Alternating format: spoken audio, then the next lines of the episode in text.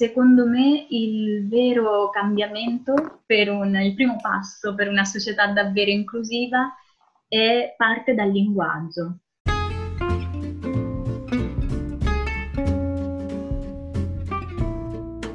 La European School of Translation presenta Tradurre, un podcast che racconta le storie dei traduttori. In ogni puntata un ospite, la sua esperienza, i suoi consigli. Puntata internazionale del nostro podcast oggi con Viviana Merola. Ciao Viviana, benvenuta. Ciao, ciao a tutti. Ciao sì, Viviana. Ciao Andrea. Puntata internazionale perché Viviana è collegata dall'Andalusia. Da Siviglia. Da Siviglia. Siamo molto contenti di avere ospite Viviana oggi, con, con cui parleremo di, di, un tema secondo, secondo, noi molto interessante eh, che riguarda molto i traduttori, cioè il tema dell'accessibilità. Perché Viviana, una delle sue specializzazioni, Viviana lavora per Istrad, che, che è una scuola appunto che sta a Siviglia, una scuola per traduttori, e, e uno dei, diciamo, dei, dei loro settori di specializzazione è appunto quello dell'accessibilità. Ecco, a questo proposito io però parlerei prima di un'altra delle tue specializzazioni, diciamo, che mi ha molto colpito, che è quella delle, delle audiodescrizioni. No?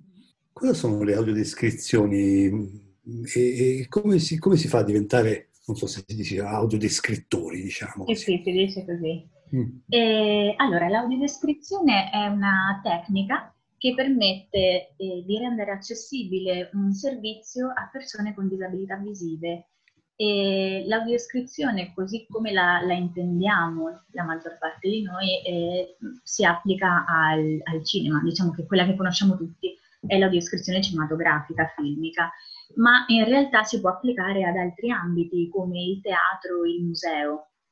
E in realtà l'audiodescrizione è, è curioso, ma è una tecnica che è, è esistita da sempre, perché eh, ci sono sempre state le persone cieche, quindi le persone, i familiari, amici che accompagnavano queste persone a una mostra o al cinema o vedendo un film alla tv, hanno sempre descritto, cioè senza saperlo sono sempre stati audiodescrittori improvvisati. È, esatto, è una la dedica che ho fatto a mia madre, per esempio, nella mia tesi di laurea, perché mio padre ha disabilità visiva e quindi ecco l'ho dedicata a lei perché senza saperlo è, è stata sempre l'audiodescrittrice personale di mio padre.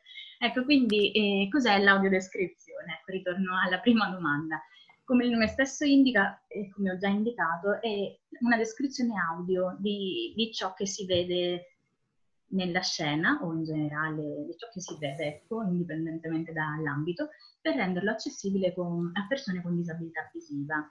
Quindi, come vi dicevo, si, si audiodescrivono film, serie tv, ma anche eventi culturali. In Italia, per esempio, una cosa che mi, mi fa abbastanza ridere, no? scusatemi, le, le, messe. Si audiodescrivono tantissimo le messe e anche eventi, eventi sportivi, opere certo. liriche in Italia, ne abbiamo tantissime. E, ecco, se ci soffermiamo sull'audiodescrizione filmica, per farla breve, eh, diciamo che si inseriscono delle frasi brevi e precise tra un, una battuta e l'altra dei, dei personaggi per descrivere ciò che avviene nella scena. E quindi descriviamo le azioni, i personaggi, i costumi, il linguaggio del corpo, le ambientazioni e qualsiasi cosa che possa aiutare a seguire la trama. E non devono però mai sovrapporsi al dialogo o alle musiche, perché comunque sono elementi molto importanti di un film. Cioè, il, dire- il, regista ci ammazzerebbe se, certo. se ci sovrapponessimo sovrapponessimo scusate, a, alla musica, che è un elemento molto importante. Quindi ecco, eh, l'errore da non fare è non sovraccaricare il pubblico con troppe informazioni, perché spesso ci sentiamo, ci poniamo molto didattici no? nei confronti dello spettatore, quindi cominciamo a descrivere, a descrivere, ma eh, in realtà noi serviamo solo come aiuto per compensare delle, delle mancanze. Quindi non dobbiamo mai sovrapporre lo spettatore che in realtà vuole semplicemente godersi un bel film e mai cadere nell'errore che lo spettatore è scemo o è una cosa Capito? Ho detto un po' così, informale. Certo. Ma tecnicamente, no? Cioè ci sta anche lì un time code, come Sì. funziona? Vengono decisi i tempi, vengono segnati, c'è uno script, come funziona? Sì, esatto. L'audioscrittore elabora uno script e di solito vengono inseriti, viene inserito il time code all'inizio dell'audiodescrizione. Dipende, in realtà non c'è una, una, norma fissa, dipende un po' da ogni audiodescrittore, da ogni studio. C'è chi preferisce inserire solo il time code di ingresso, c'è chi preferisce inserire quello di ingresso e quello di uscita, c'è chi addirittura usa eh, dei programmi di sottotitolazione, quindi invece di sincronizzare il sottotitolo, invece di inserire un sottotitolo, lì inserisce eh, la parte audiodescritta, ma ci sono molti miei colleghi che per esempio usano eh, un file di Word, un documento di Word, semplicemente indicando il, il TCR all'inizio, cosa che io stessa ho fatto perché comunque basta quello per far capire allo speaker in che momento cominciare a registrare l'audiodescrizione. E analogamente, eh, quindi anche la sottotitolazione per sordi è un altro tipo di, come dire, aiuto, come l'hai definito tu, per persone con altri tipi di disabilità. Esatto. Qui la, la critica che troviamo spesso da parte degli spettatori eh, senza disabilità è ma perché, perché, c'è scritto quello nel sottotitolo se l'attore non ha, non ha, detto questo? Ma sappiamo bene, sapete bene anche voi due, che succede anche nell'altro tipo di sottotitolazione convenzionale, perché anche in questo caso bisogna comunque mh, prestare attenzione ad altri fattori, altri fattori che influiscono sul risultato finale, come i limiti legati allo spazio, a disposizione sullo schermo e quelli temporali di reading speed, molto diversi da quelli del, del parlato. E, e, quindi a tutto ciò, che fa parte anche della sottotitolazione convenzionale, si aggiunge la difficoltà di dover trasferire le informazioni che vengono percepite tramite l'udito in informazioni percepibili attraverso la vista, quindi i rumori e vanno inseriti tramite cartello apposito insieme agli altri sottotitoli e anche in questo caso l'errore comune di, di, chi comincia a dedicarsi a questo tipo di sottotitolazione è inserire qualsiasi tipo di rumore. Se per esempio c'è un bacio in primo piano de, della coppia di protagonisti, eh, sarebbe assurdo indicare in un cartello bacio, perché appunto si vede, eh, certo. Si vede, esatto, ed è un po' prendere in giro lo spettatore in un certo senso. Una cosa che mi colpisce, per esempio, dei sottotitoli per sordi è il fatto che a volte c'è scritto, per esempio, eh, il brano musicale, sì. e c'è scritto anche, non so, eh, vabbè, o, o, c'è scritto una cosa tipo eh, musica rock, no? Per dire. Però spesso ho notato recentemente che ci mettono il brano. È stata fatta anche una ricerca, che quella è un'informazione che in realtà anche va anche a, a, non sordo, diciamo, no? Perché magari nessuno lo sapeva che quel brano era quel tot brano, anche brani sconosciuti, no?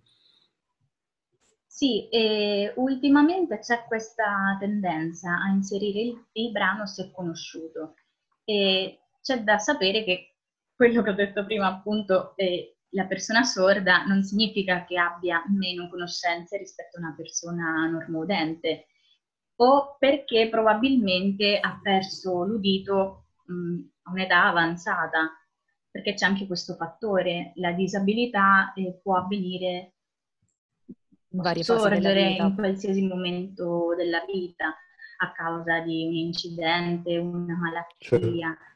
Quindi ecco, eh, molto spesso pensiamo a, ai sordi, a persone che lo sono fin dalla nascita o alle persone cieche, la stessa cosa, ma non è detto perché appunto una persona lo può diventare in qualsiasi momento. Quindi ecco perché magari eh, ci sono persone che hanno già sentito quella canzone precedentemente e quindi la sanno, se leggono il titolo, la riconducono a quella determinata canzone, o perché probabilmente, anche se sordi, sono interessati alla, alla musica e quindi si, si, informano. Poi adesso c'è, ultimamente, si stanno organizzando molti concerti sensoriali, con pedane sensoriali, e anche nei concerti, non so se l'avete visto, ci sono le interpreti in LIS per i segnanti. Sì non so, per esempio è famosissima quella di Snoop Dogg, dei Per Jam, e, sì. e, anche in Italia, grazie all'ultima edizione di Sanremo, finalmente in Italia abbiamo visto le canzoni. Su Rai Play, sulla versione web ah, è Rai, vero, era, era, era tutto interpretato, esatto. È vero, è vero, è vero. E tutto questo, dirvi, tutto questo per dirvi, come sono finita a parlare dell'interprete di Sanremo.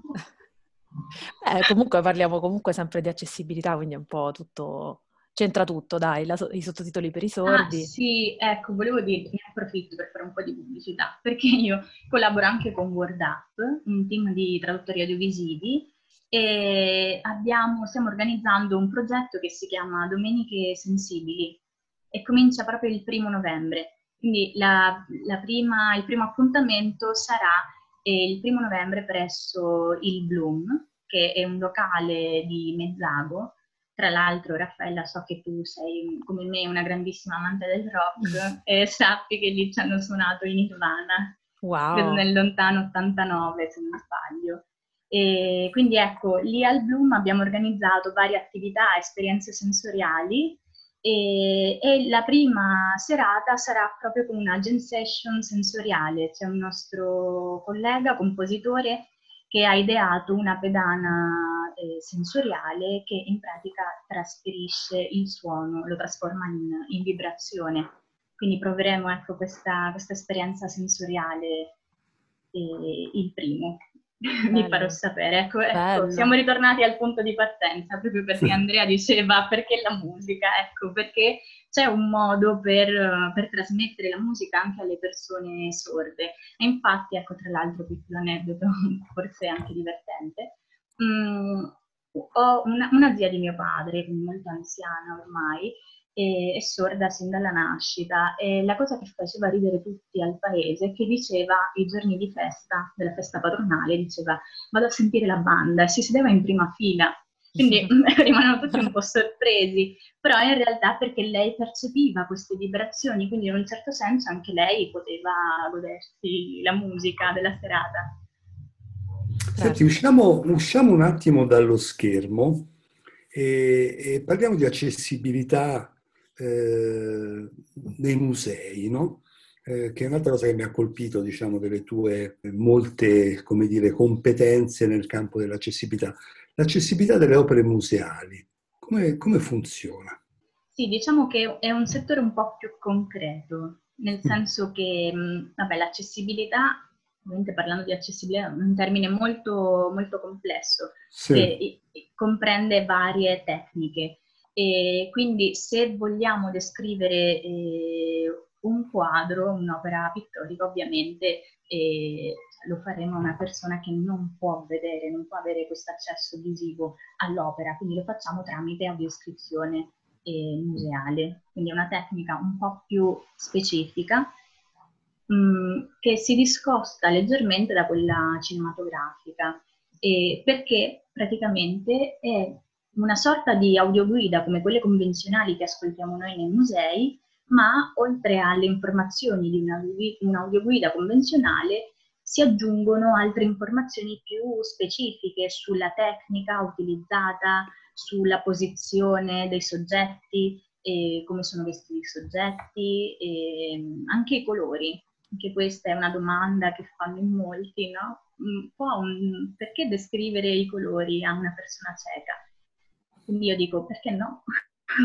anche perché eh, stiamo parlando di arte, quindi in un quadro, un dipinto, il colore è tutto, quindi perché non descriverlo? E quindi magari in quel caso, eh, a seconda del tipo di disabilità, eh, si possono usare per esempio delle analogie col caldo e con il freddo per indicare eh, se si tratta di colori caldi o freddi, insomma ci sono vari, vari modi per descrivere un'opera pittorica, anche perché si può fare sia in diretta, la visita in diretta come una visita qualunque con il personale del museo, oppure tramite audioguida. Quindi se è in diretta di solito eh, il museo richiede, di compi- richiede scusate, agli utenti di compilare un modulo, quindi in base alle necessità di ogni utente si possono proprio organizzare delle visite tenendo presente quel tipo di disabilità quindi se si capisce in quel momento se dover usare, se si devono usare appunto delle analogie o, oppure sono persone che hanno, conservano ancora dei resti, colori, di vis- o dei resti di mm. visione ah, certo, sì. che possono comunque, cioè che con una breve des- descrizione possono comunque percepire in qualche modo. Scusami, nel caso invece di sculture, come funziona? Eh, se si possono toccare, per esempio, non tutte si possono toccare, chiaramente. Esatto, nel caso di sculture il tipo di audiodescrizione, lo script per intenderci è uguale, come se fosse di un'opera, ma alla fine viene, eh, vengono aggiunte delle informazioni sul materiale e sull'esplorazione tattile nel caso si possa toccare. Molti musei hanno delle copie ah. di, delle opere che si possono toccare, perché in realtà quelle originali, eh, per certo. motivi ovvi, che certo. non, si certo. possono, non, si possono, toccare. Sì. Quindi, sì. Per esempio l'ho visto al, al, Museo dell'Opera del Duomo a Firenze, eh, sì. qualche tempo fa, mi ha colpito questo fatto che ci fossero le, le riproduzioni eh, per poter... Da toccare. Da, per, sì. Mm. Sì, però di solito appunto sono delle riproduzioni perché l'opera sì. originale non, non, si può toccare. Al Louvre, per esempio, hanno, hanno, creato una vera e propria galleria con tutte le copie delle, delle sculture. Che mh, mm, lì c'è sempre un dilemma ancora aperto perché eh, se creiamo una galleria apposita separata dal museo stiamo parlando di integrazione ma non di inclusione Vero. che è quello per cui ci combattiamo, cioè non vogliamo eh, offrire questo servizio ghettizzando questo tipo di, di, persone, ma appunto deve essere qualcosa, diciamo, di mh, inserito nella, esatto, nell'ambiente, usufruibile da tutti, ma basti pensare, senza parlare di opere d'arte, anche ad una rampa, una semplice rampa, può essere usata mh, anche so, da persone in bicicletta, per farvi un esempio, quindi da tutti. È, è lì che si parla allora di inclusione, non di integrazione. Ecco, io ti chiedo, mi faccio un po' i fatti tuoi, eh, sì. come è iniziata la tua carriera? Cioè, come sei finita a lavorare in questo ambito? A Siviglia. Eh, io ho studiato alla scuola per interpreti e traduttori di Forlì, poi ecco mi ero un po' stufata, come tutti gli italiani eh, ventenni che vogliono fare l'esperienza fuori, ecco quindi ho deciso di, di trasferirmi in Andalusia e qui ho, ho seguito un master in traduzione, traduzione audiovisiva presso Istra, dove adesso lavoro, e, e, poi un altro master di tecnologie, nuove tecnologie per la traduzione.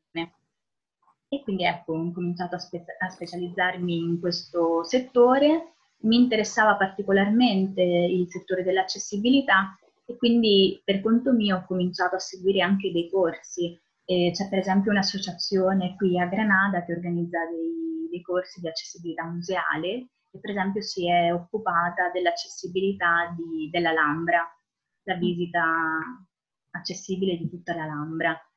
E poi ho seguito anche un corso mh, online di arte data di Firenze, mi pare che sia la scuola, sempre di accessibilità museale, proprio perché comunque stando qui a Siviglia era difficile avere accesso a queste informazioni, anche perché quando studiamo accessibilità dobbiamo tenere presente sia la legislazione del paese sia le convenzioni che si applicano in un determinato paese. Quindi diciamo io lavoro qui a Estrada, sono qui a Siviglia da nove anni, però ecco non ho mai perso il contatto con, con la realtà l'Italia. italiana. Mm. Esatto, infatti come sapete coordino l'esperta in accessibilità della comunicazione e dei contenuti culturali di, di Strad che partirà la settimana prossima.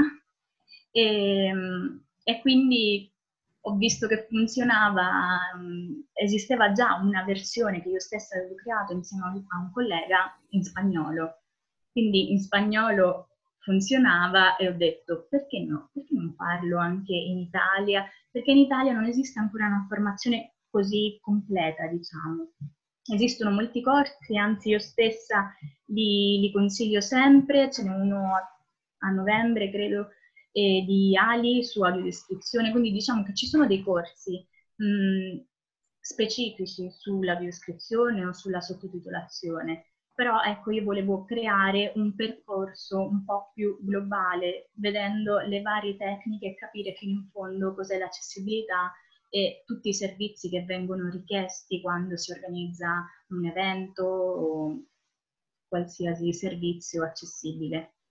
Senti, ti volevo chiedere, a proposito di competenze, ci, ci, hai parlato un po' degli aspetti tecnici, no? Ci sono delle competenze tecniche, naturalmente, per fare questo lavoro, ma volevo parlare un po' del background di tipo culturale, no? Cioè, eh, gli aspetti che, tu parlavi prima di inclusione, gli aspetti, diciamo, etici, se vogliamo, eh, politici anche, se vogliamo allargare, diciamo, no? Non è un, un, un tipo di di competenza che è puramente tecnico, c'è dietro diciamo una scelta, se vogliamo, ecco dico etica perché magari, eh, ecco volevo che, sapete come ci sei arrivata da questo punto di vista? Ecco, è una domanda impegnativa.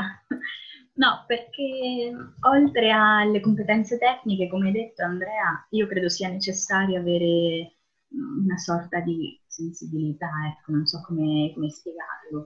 E non basta conoscere tutte le tecniche se poi perdiamo di vista il nostro target. Quindi sia se stiamo facendo una visita in diretta, quindi di persona, sia se stiamo creando dei sottotitoli che poi verranno trasmessi in tv. Non dobbiamo mai perdere di vista ecco, il nostro pubblico. E secondo me il vero cambiamento per un, il primo passo per una società davvero inclusiva e parte dal linguaggio, che è una cosa ancora in sospeso, possiamo dire. Io mi, mi batto molto per, per, questo cambiamento nel linguaggio.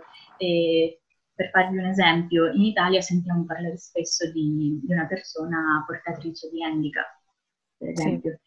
In questo caso non è l'individuo a portare l'handicap, diciamo che l'handicap gli viene causato da questa disabilità. Diciamo, si presenta nel momento in cui non vi sono le condizioni esterne adeguate per svolgere una determinata attività. Ecco, quindi eh, molto spesso cadiamo nell'errore di usare termini impropri nel tentativo di essere politicamente corretti. Sì, quindi... anche quando si dice non udenti oppure esatto. non udenti, quindi si, si, si caratterizza la persona da quello che le manca e non da quello che ha.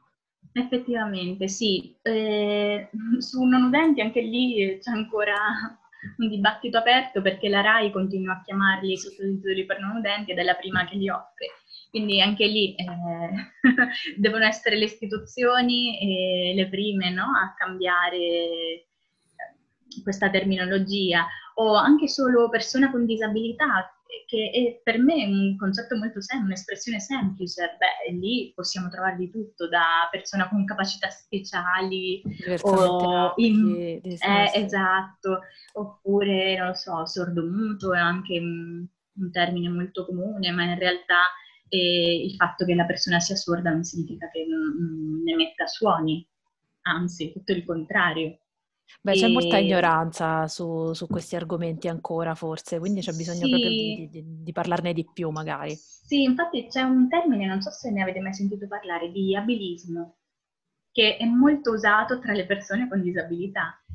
E, e si tratta della discriminazione appunto nei confronti di ah. persone con disabilità, ma molte volte lo facciamo inconsapevolmente. È proprio per questo che è necessario sensibilizzare le persone.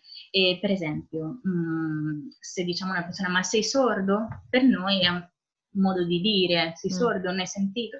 Ecco, però diciamo che eh, è un linguaggio abilista, si può dire. O vi faccio un esempio più concreto, esatto, un esempio concreto più recente, domenica scorsa c'è stata a Roma la manifestazione dei No Mask, come mm. tutti sappiamo.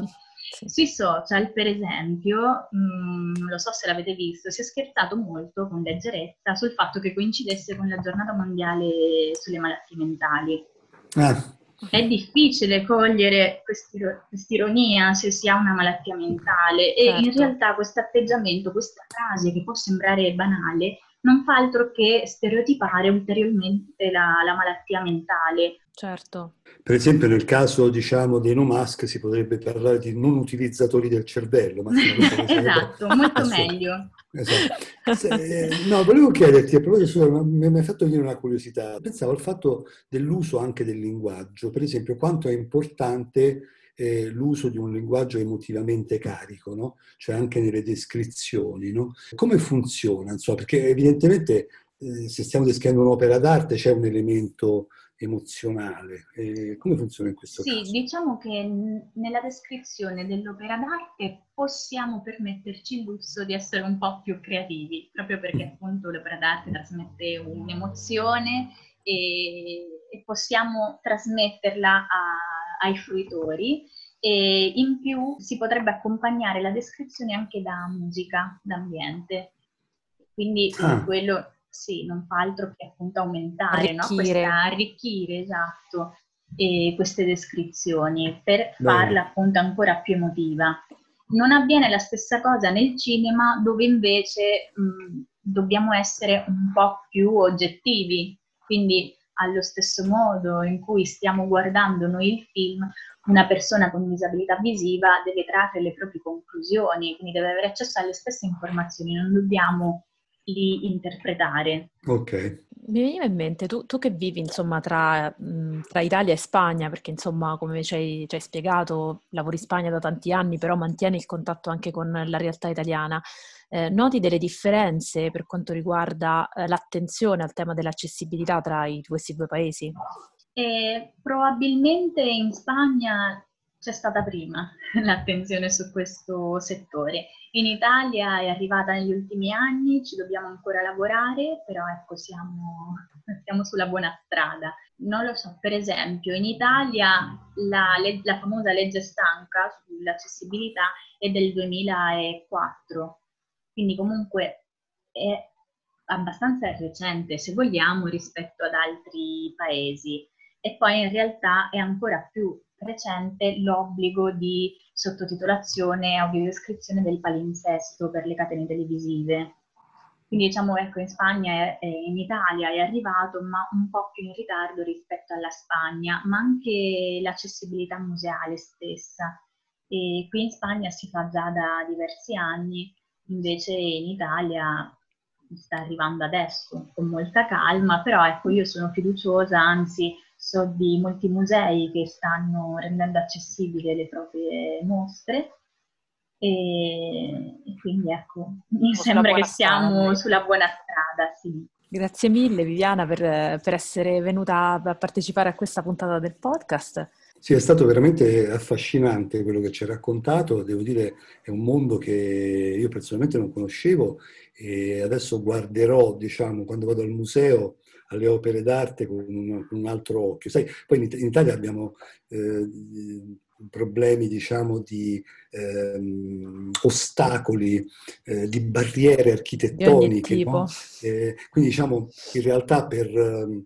Ehm, per, per, chiunque è difficile andare in un museo, no? E, e, anche il modo in cui i musei sono, insomma, diciamo proprio la cultura de, de museale, diciamo, sta, sta gradualmente cambiando e sono convinto che anche questa dell'accessibilità delle opere museali sia un tema che insomma eh, prenderà piede qui anche prossimamente. Quindi è un tipo di carriera che diciamo, possiamo cominciare a guardare anche qua in Italia. Io spero che infatti questo, questa discussione insomma, abbia anche suscitato un po' di curiosità nei, nei, colleghi che ascolteranno la puntata perché magari qualcuno deciderà di, di, di aggiungere questa specializzazione alle, alle sue competenze diciamo, di scrittura e, e traduttive. Sì, lo spero anch'io e sicuramente adesso farete tutti attenzione quando parlerete di una persona con disabilità, non direte più sordo-muto e tutte queste cose. Infatti, infatti. Grazie mille Viviana. Grazie, grazie mille, a Viviana. voi, grazie a voi, è stato un piacere, a presto. Ciao. A presto, ciao, Viviana. ciao.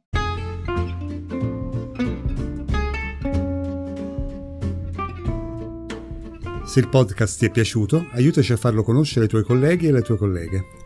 Condividilo sui social e facci sapere cosa ne pensi.